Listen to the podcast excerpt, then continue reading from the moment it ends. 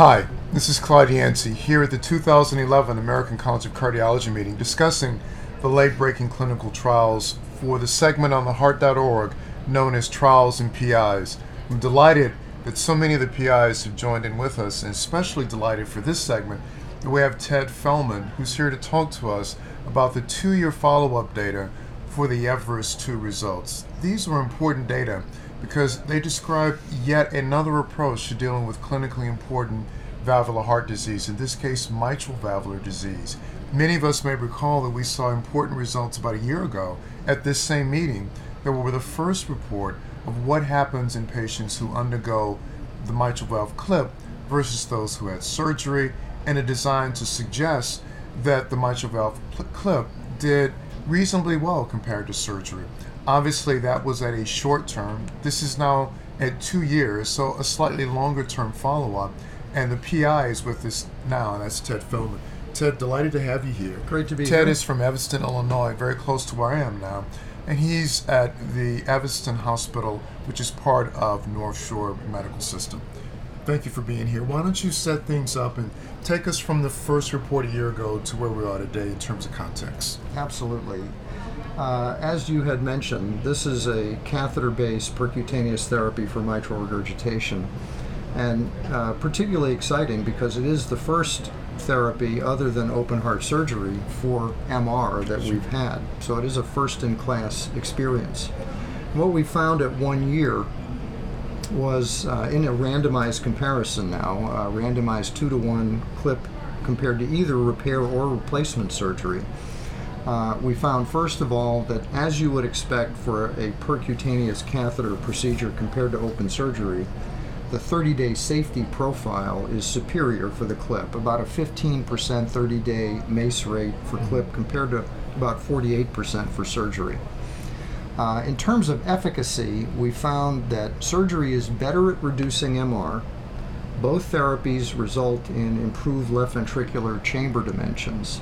And that interestingly, despite the better MR reduction with surgery, we have a better New York Heart Association functional class outcome with the clip. Uh, and the importance of today's report is how does that hold up between one and two years? And in fact, the, uh, the Kaplan Meier outcomes for mortality, absolutely flat, actually from day one through the end for mortality. The uh, outcomes for recurrent MR greater than 3 plus, completely flat. Mm-hmm. And where the, the curves differ is in only in the early first six months, actually, where we see about 20% of the CLIP patients needing surgery for inadequate reduction of mitral regurg and then from one to two years, and now actually in, in a limited number of the patients out almost three years, mm-hmm. uh, no differences at all in the composite outcome of those major measures of death, repeat surgery, or recurrent severe MR. So, what I'm hearing is uh, these major outcomes that are incredibly important are very similar for the two arms. But I'm also hearing that surgery gives you a greater magnitude reduction on the MR but that with the clip, patients may fare better.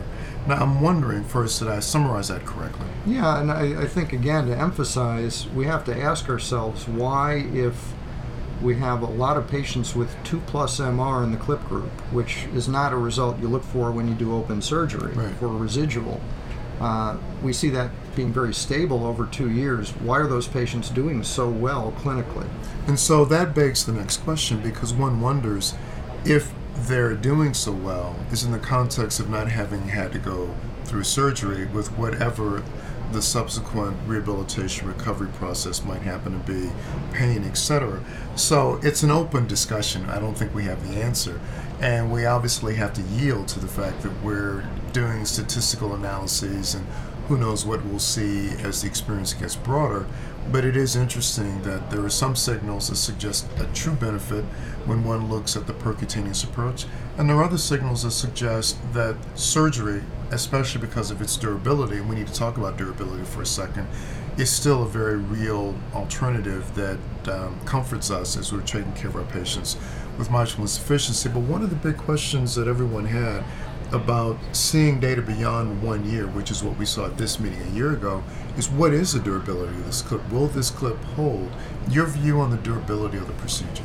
Well, we have some data from the surgical experience using the edge to edge approach uh, published by Ottavio Alfieri, who's the surgeon who originated the procedure that the clip is really based on. Uh, and he has a series, small series of patients treated with isolated edge to edge, so very similar to uh, the clip group in our trial, with 12 years of follow up. And uh, really pretty flat Kaplan Meier curve after the first several months when early failures may occur. Uh, and that we're now seeing, uh, with complete follow up to two years, a flat Kaplan Meier. And in fact, between one and two years, only one additional patient in the clip group and one in the surgery group required a reoperation. Uh, we're seeing a flat curve now, clearly to two, probably to three years. Uh, so that I'm very optimistic that as we go further, we're, we're going to see uh, that the results are maintained. Well, that's very interesting. So, what I'm trying to get at now is to think about our viewers and give them some take home messages, help them kind of digest what we've discussed. And then there's another, I think, very provocative area I'd like to discuss with you, but I want to pause here and deliver some take home messages. Well, one of them is that we have a new therapeutic option for MR for Right. selected patients. This is for a specific anatomy uh, that clearly can keep uh, 78% of patients at two years free from needing surgery and feeling well. So that's one key message. Another key message is that this is a brand new technology. Mm-hmm. So, from a technology and procedure standpoint, there are some very interesting things. It is echo guided, for mm-hmm. example. So, it, it makes a new demand on the interventional physician to learn a lot about imaging. And it's another therapy where a partnership with imaging, surgery, anesthesia, a whole team is really important. And then the last piece, and we haven't talked about this yet, is we've done some subgroup analyses on our randomized trial, and we have some registry data also. Uh, and in our subgroup analysis in the randomized trial, we see the best results in patients over 70, those with LV ejection fractions under 60, and those with functional MR. Our registry data are comprised mostly of those older functional MR patients. They're referred because they have risk factors for surgery or are inoperable. And we see safety results equivalent to the randomized trial. It is it's a clearly remarkably safe procedure. And we're seeing really good efficacy results also. So I think today we have the greatest confidence about recommending this therapy for not necessarily inoperable, but certainly for higher risk patients as well. So, Ted, I think you've given us a very nice capsule of where the database sits now, but let's just probe um, almost for fun in two or three areas. One has to do with the realization that we're taking one approach for mitral insufficiency when there may have been multiple different etiologies that generated the mitral insufficiency. The second issue worth a little bit more elaboration is if the going forward message is this is an appropriate procedure for selected patients. The registry insights you just shared with us is somewhat informative, but I'd like for you to come back to that point and then maybe wrap up with how important it is for this procedure as well as for trans femoral or transarterial aortic valve procedures to have a true team concept because it seems like that might be the critical piece for success. So, a couple of seconds about mitral valve etiologies. So when we started this trial, uh, all of the knowledge base about double orifice repair was in uh, degenerative patients with prolapse. And what we found was that we were encountering functional MR patients who met our inclusion criteria, so we treated them. And we were very surprised to see good results. So uh, as we go forward, we're gathering more and more data on the functional MR group. And again, bottom line, we're seeing results that are, are good and very similar to our broader experience with the clip. And this is a group that has not done so well with surgery, so this is very exciting. Uh, so we are able to treat those two etiologies and further the both ischemic and heart failure related MR populations. And this is where the registry will help you because you can start to capture some of these other etiologies. Tell me again, for the purposes of the audience, just a real nice encapsulated list. Who do you think is the right selected patient?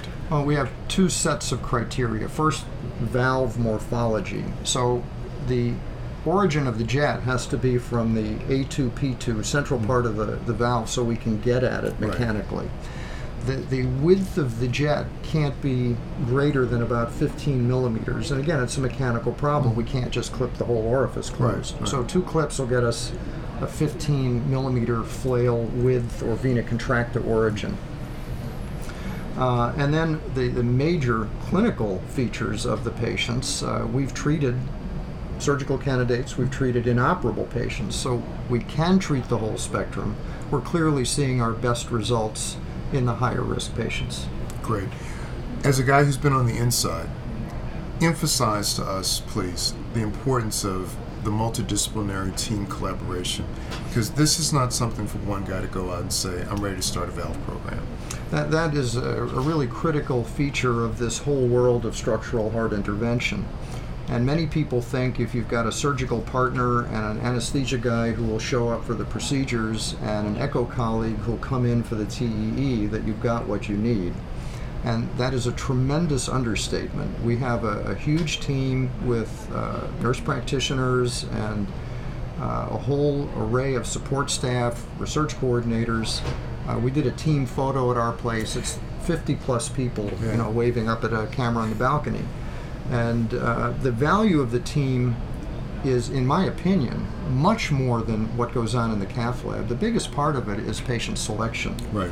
So, especially for mitral regurgitation, which is probably the most complicated valve lesion we deal with, uh, being able to, to really have a good conversation with the patient and one of your heart surgeon colleagues, and an, you know, an experienced valve surgeon, is critical for being able to select the right patient. Great. You know, this parallel with our heart transplant programs is something that comes to mind right away because the key to successful transplantation by far is what happens before the procedure when the team sits and deliberates.